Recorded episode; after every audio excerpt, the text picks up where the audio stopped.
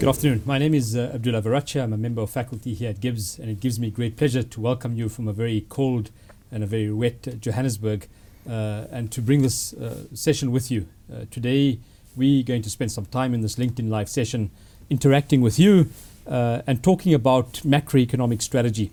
So, on behalf of JP Morgan and the Entrepreneurship Development Academy here at GIBS, it gives me great pleasure to spend, to spend the next 30 minutes with you and also to introduce to you uh, Professor Adrian Saville, who will be my guest for today's session. Adrian is a visiting professor here at GIBS, where he teaches in the area of economics and, and strategy, uh, and also uh, is the founder and chief executive of Cannon Asset Managers. Adrian has been a colleague of mine for over 10 years at GIBS, uh, and really a colleague that I've come to really value and appreciate in terms of his insight, in terms of the contribution that he makes firstly at a company level, but also at a country level, and also for, uh, I think, the significant amount of work that he does uh, in this area of macroeconomics uh, and also strategy. And so, without much further ado, I'm going to hand over to Adrian. The format of the session will be as follows I'll spend, uh, or Adrian will spend the next 15 to 20 minutes giving you some thoughts and some perspectives in terms of where he sees the contextual environment from a uh, strategy perspective. At the same time, I'll take all of your inputs, your perspectives uh, into account. I'll put that together and then I'll spend some time bringing you into the conversation as we engage and connect and interact with Adrian uh, over the next 15 minutes after that. We do the session every week, as you know, from 1.30 to 2, uh, and it's always live, but we'll also have the recording of today's session in all of our social media platforms. So without much further ado, Adrian, it's a pleasure to have you with us. Thank you for spending some time with us today.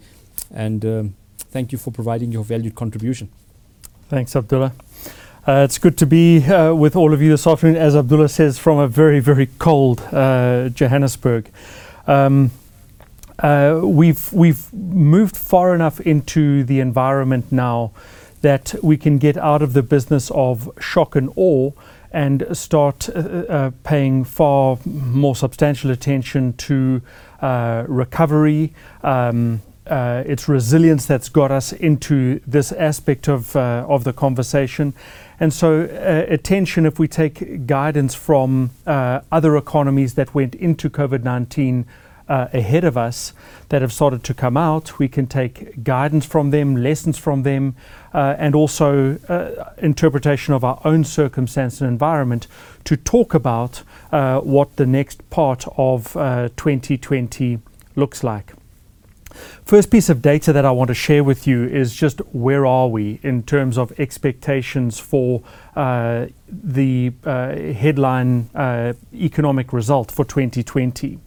And uh, coming into the year, uh, the expectation was that the South African economy would deliver rather feeble growth uh, just under a percent, uh, and there was lots of hand wringing and complaining. I belonged to that cohort, uh, uh, muttering that this was another year of rather anemic growth, that it was below population growth. It would be another year in which per capita incomes went backwards, and that needed to be contrasted against world economic growth of 3%.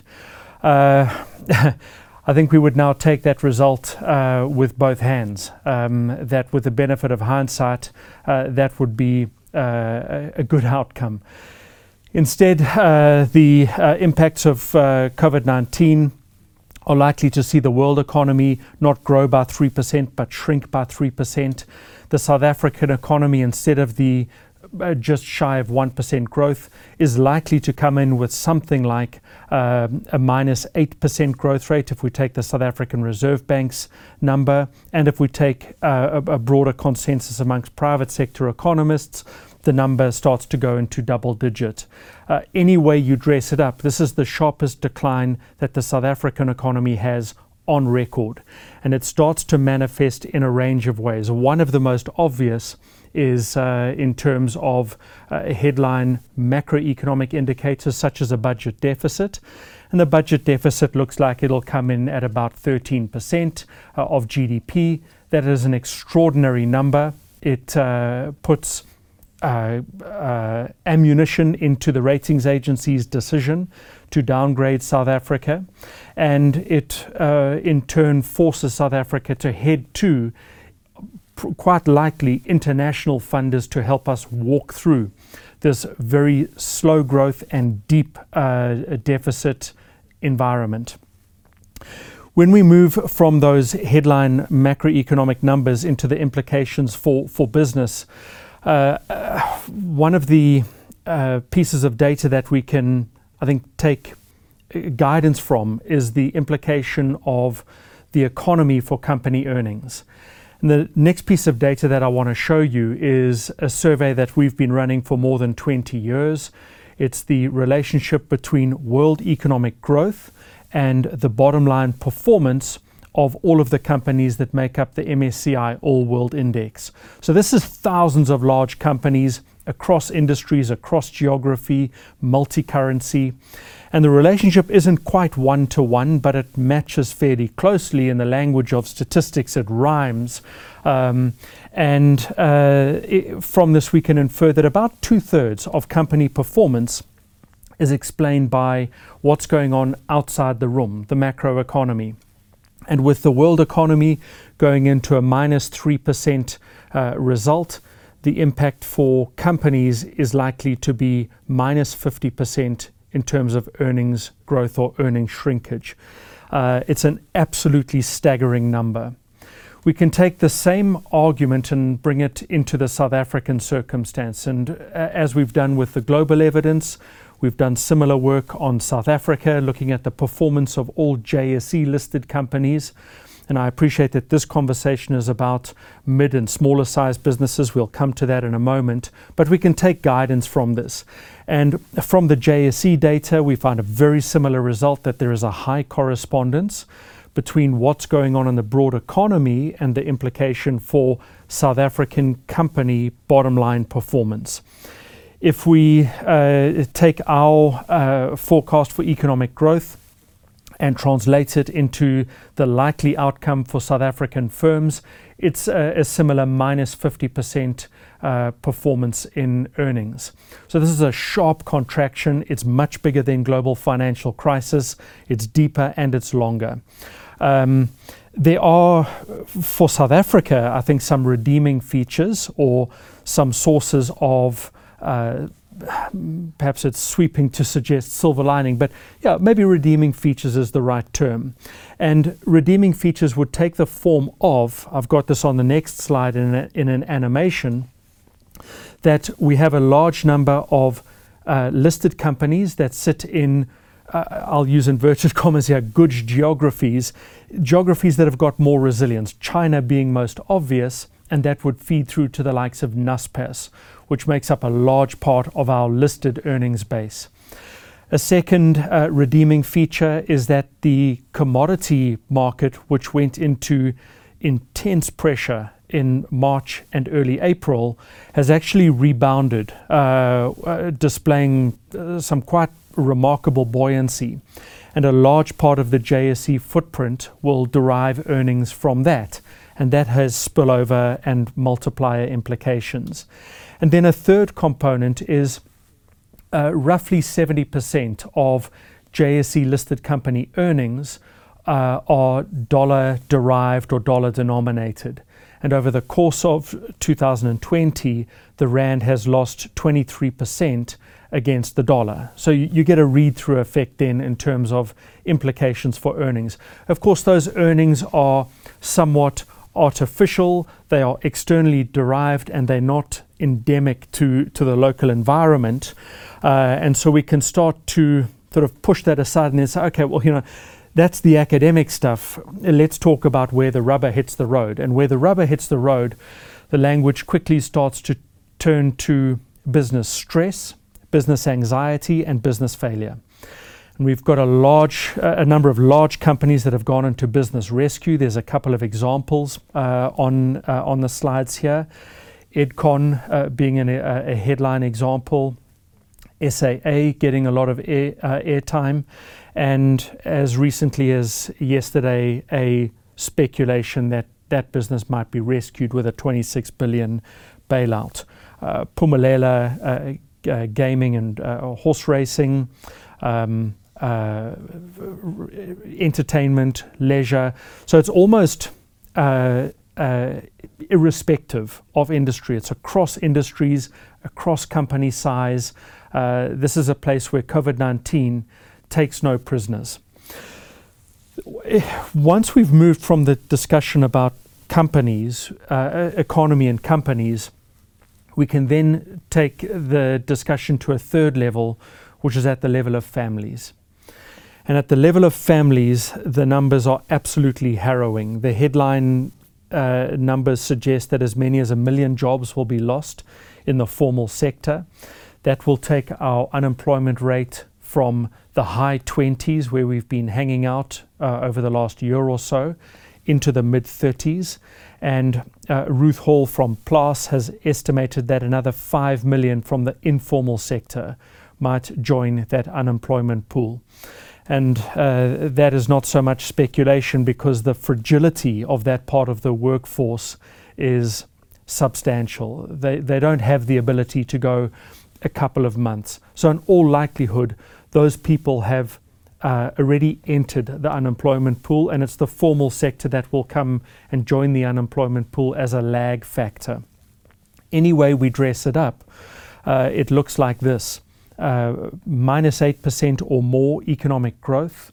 Uh, or economic shrinkage, a budget deficit of 13% of GDP, uh, a 50% uh, decline in company earnings, and 1 million formal sector, 5 million informal sector join the unemployment pool.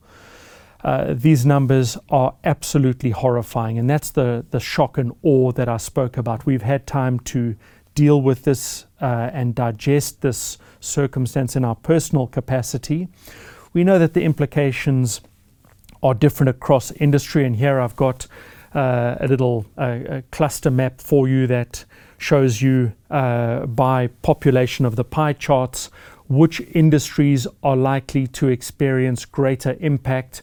By now, already, you know, we, we also know this by now. We know that it's um, uh, it's leisure, uh, it's food services that have felt the greatest impact, um, and that some parts of the economy have uh, enjoyed a degree of immunity.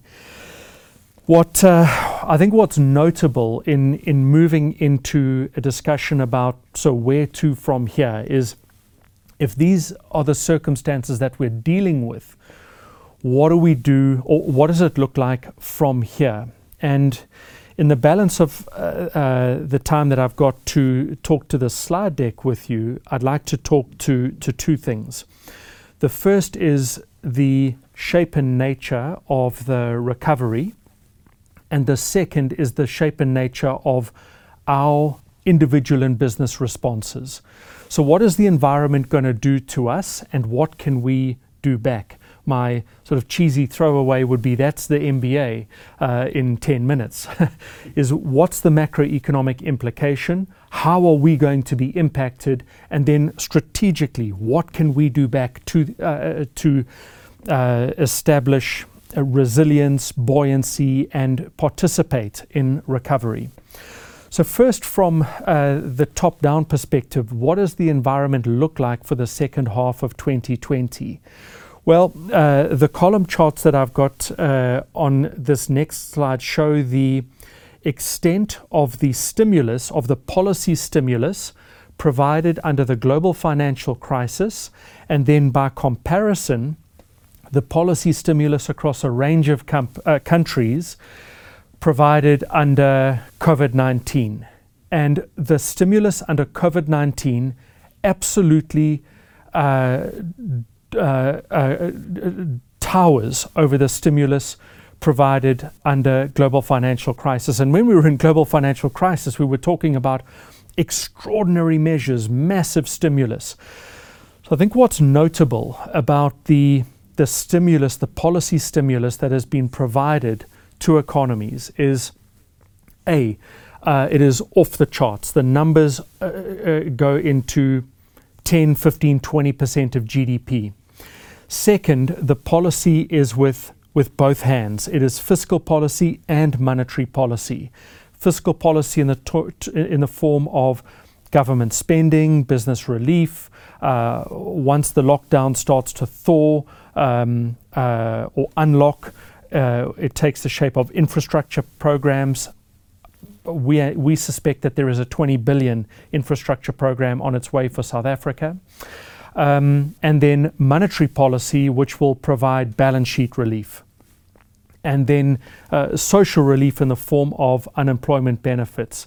You know, one way I think of looking uh, at South Africa's uh, COVID 19 uh, stimulus package is that it's actually provided a version of universal income. Uh, which is an extraordinary policy uh, initiative, a very bold, brave uh, policy step in an exceptionally fragile environment. So that's the top down stuff. And markets have responded to this by suggesting that the recovery is going to be quick, that it's going to be V shaped. And now there's a lot of hand wringing about, well, it might not be V shaped, it might actually be U shaped or L shaped or W shaped. Uh, the evidence that we've got coming from other countries, China most notably, and already some industry in South Africa, is that it's looking sort of slowly uh, U-ish turning into V-ish uh, that it's not quite V and it's uh, not a flat U, but that it's heading into steeper but not uh, uh accelerated recovery. So, on the next uh, chart to evidence this, I'm showing you three pieces of data. On the right hand side, this is two charts from China. The one is uh, the um, recovery in city spend on the top right of that chart.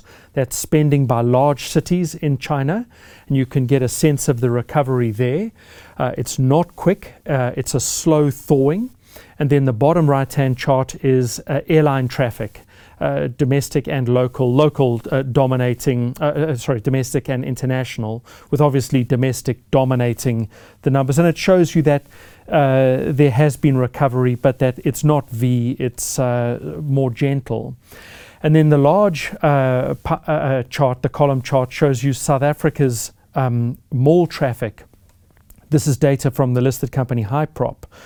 Uh, in a recent trading update, and uh, it gives a sense that the recovery in South Africa also is you know, scallop shape and is likely to be more U-ish turning into a V than uh, a sharp recovery.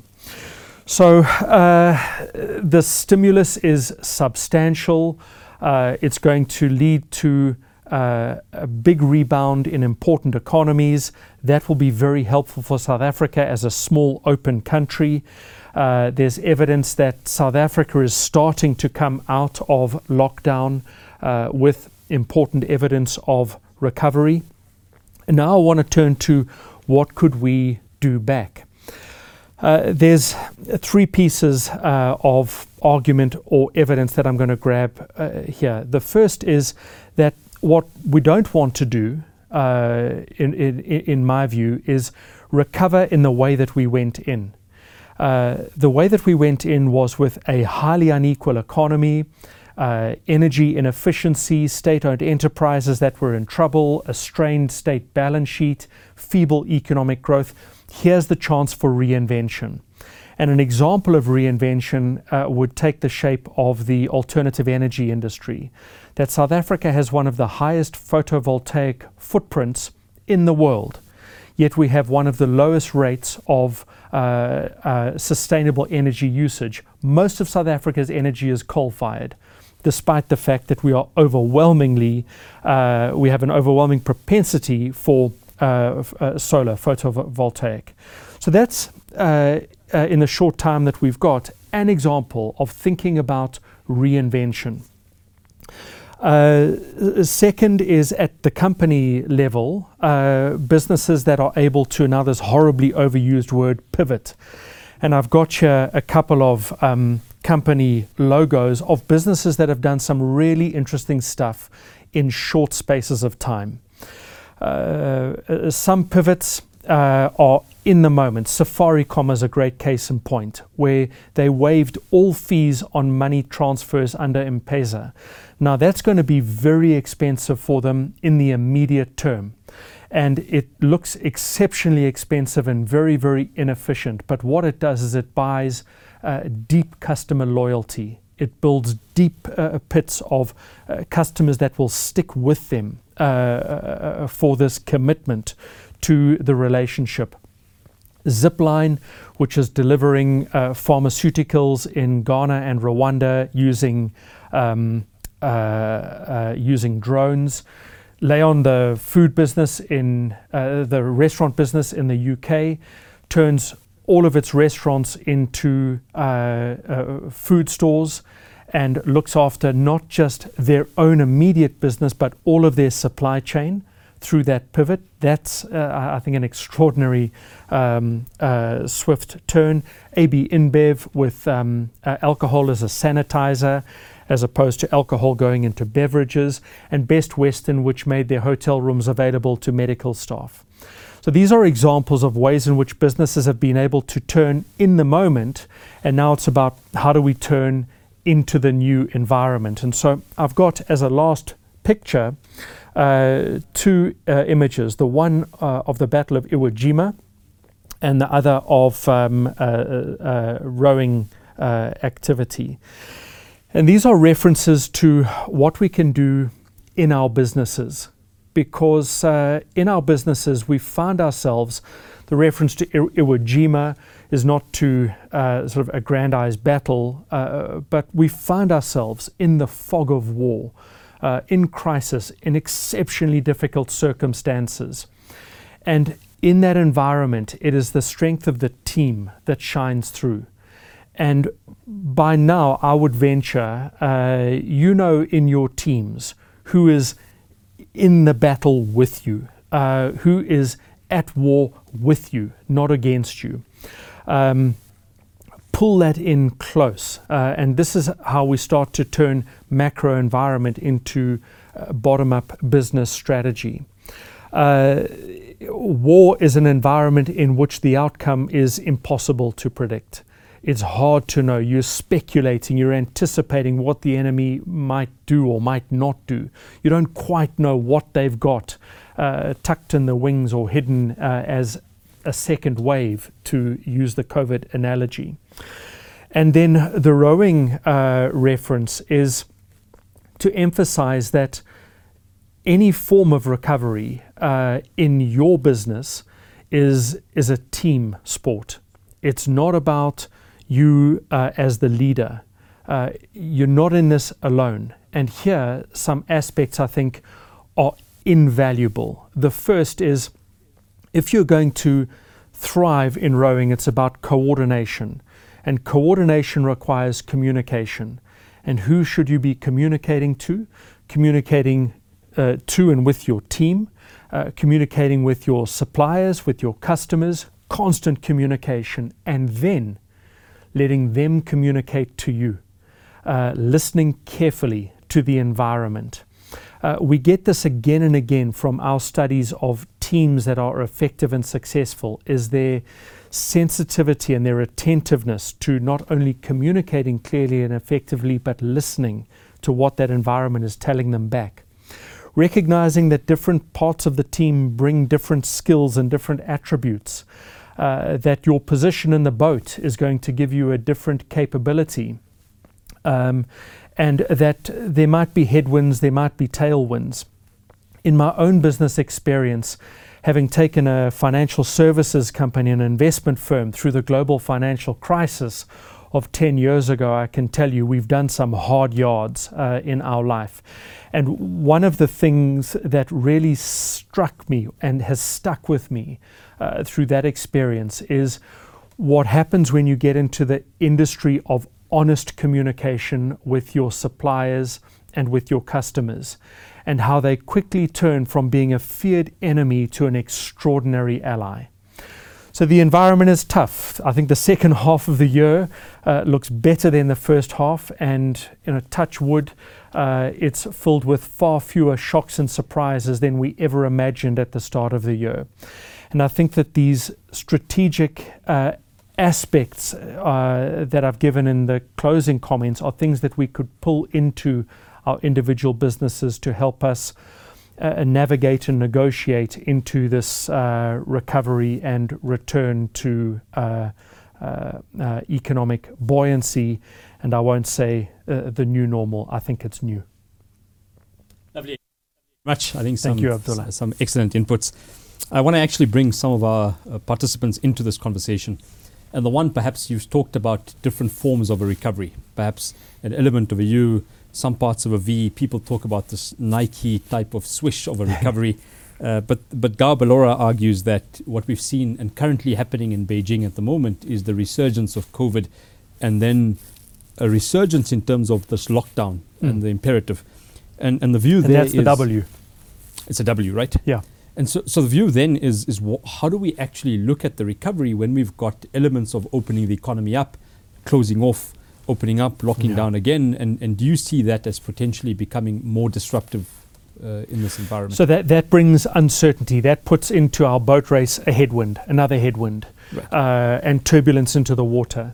So what uh, what should we be doing uh, in that environment? We should be pulling in all of the tools uh, and aspects that we have developed and started and, and built coming into this uh, circumstance. The things that we've learned in the last couple of months equip us to deal with uh, with that second wave. As it stands, um, it looks like there is a, a reasonably good chance of this second wave response, and then that puts us into W territory. Right. So, so linked to that, uh, and, and it's a question from Zelda. One of the trends that we've seen as a result of COVID is a shift in terms of supply chains. Hmm. And one of the things we've started to see in countries is a movement towards more of a dependency on local supply chains, so Yeah. buy local. And her question is very much do you see this as potentially a short term trend or something that's going to change consumer behavior in the long term that could be particularly beneficial for Africa? And Mm. she talks about a Z shaped uh, type of recovery. Um, I think that's a really interesting uh, aspect, and that's what uh, I would reference with the new. right. Um, and you and I have spoken about this that this could actually be a dawning of an entirely new epoch uh, of industrialization, that it brings in the importance of uh, disaggregated supply chains, uh, mitigating risk by having multiple suppliers. Uh, closer to home suppliers, uh, and that would position parts of uh, the Pan African economy as a very viable manufacturing base. Yeah, large population, low labor costs, uh, geographically, strategically positioned. Lovely, Proximity to ports, etc. hundred percent. Yeah. So, so Adrian, I think uh, you know uh, we've got lots of great feedback in terms of your concept of pivot, proactive adaptation. Uh, you know, how do you shift strategy? How do you position strategy in a different way? And what's interesting, uh, talking about this is new, um, is we've started to see that eight weeks perhaps of a reset of a lockdown, if you want to call it that, has given companies a chance perhaps to look at their company differently and imagine what the possibilities might be going Yeah. forward. Yeah. Uh, do you see this in the strategy space as going to continue to happen as we open up? That companies start reimagining ways in which they look at their business model or how they deliver the value or the strategic choices that they take? Or do you think it was just a pivot in the short term? Uh, if, if it's a pivot in the short term, then I think the, the, the gift of the crisis will have been lost. Yeah. Uh, uh, that the gift of the crisis is it reminds us that um, the future is unknowable. Uh, you know, no one saw global financial crisis coming. Very few saw COVID nineteen coming. Something else will come in the next three years, five years, ten years. Within, you know, certainly within our careers, something else is going to come that has the ability to take down economies, uh, entirely redefine countries, and break businesses. Uh, if we walk past this as well, the crisis has gone back to business as usual. I think we've lost the moment. Yeah. So on that moment, right, Miga Motene asks the question, uh, how do we, in this ability to reimagine what the future looks like, how do we start to look at the possibility of accelerating more inclusive economic growth? And, and she speaks about it as non-state. What can civilians, the word that she uses, how can citizens play a more active role in terms of more inclusive models of growth? Uh, I mean, we need two days to talk about that. Yeah. Uh, but I think the answer is in that question is if certainly if South Africa recovers back to a, a V-shaped, and I, I've just written an article with Ronak Gopaldas uh, from uh, who's a, a colleague at the a fellow at the GIBS uh, Centre for African uh, Management and Markets, um, is if South Africa participates in a V shaped recovery and gets back to where we were without redesigning and reinventing, then forget about companies having lost the crisis, the, the, the gift of the crisis. The country will have lost the gift of the crisis. And here is a chance for South Africa's inequality, exclusion uh, has been laid bare. If we haven't seen that uh, uh, in this environment, then we are asleep at the wheel. So uh, uh, it's a public and it's a private uh, initiative. It's not their work, it's our work that we have to do as a collective. and South Africa's recovery has to take the shape of different form, different engagement. It must take the shape of inclusive growth. Um, and there is lots of ways in which we can do that. Uh, some examples are in that note if anyone wants to go and uh, look it up. We've given a couple of examples of how that growth might look, taking on a completely different shape and form. Lovely. I think, uh, you know, Adrian, what we'll do is we'll put the link of that note uh, onto uh, the platform here. Uh, I want to maybe, uh, I know time's always short, uh, but really take the opportunity to thank you for your insights, for your contribution, and then thank all of you for participating in the session, for your valued contribution. Um, I think there's been a number of questions as to whether the recording will be available. Yes, we'll put it onto uh, the YouTube channel that we have as GIBS. Um, and then also, we've got an email address, uh, smmehelp uh, at gibs.co.za if you've got any further questions. Uh, what we'll do is also put the link uh, in terms of that article that Adrian and Ronak have written together. Uh, and really, the, this is an opportunity for us to continue to engage and interact. As I said in the beginning, uh, JP Morgan and the Entrepreneurship Development Academy here at GIBS uh, have come together in a 10 part series to really look at how do we uh, add value and contribute to small business owners and leaders in the small business environment to think about ways in which we can contribute to your business, its sustainability. Uh, and so this is the fourth of a 10 part series that we put together. So I'll be with you again next week from 1.30 to 2, uh, we'll talk about leadership uh, and specifically contextual leadership with Professor Caren Scheepers, uh, who's also a colleague here at GIBS. Uh, I want to thank you for spending the, the last half an hour with us and also thank JP Morgan and the team here at GIBS uh, for putting these sessions together Uh, I wish you a good rest of the day. Thank you very much.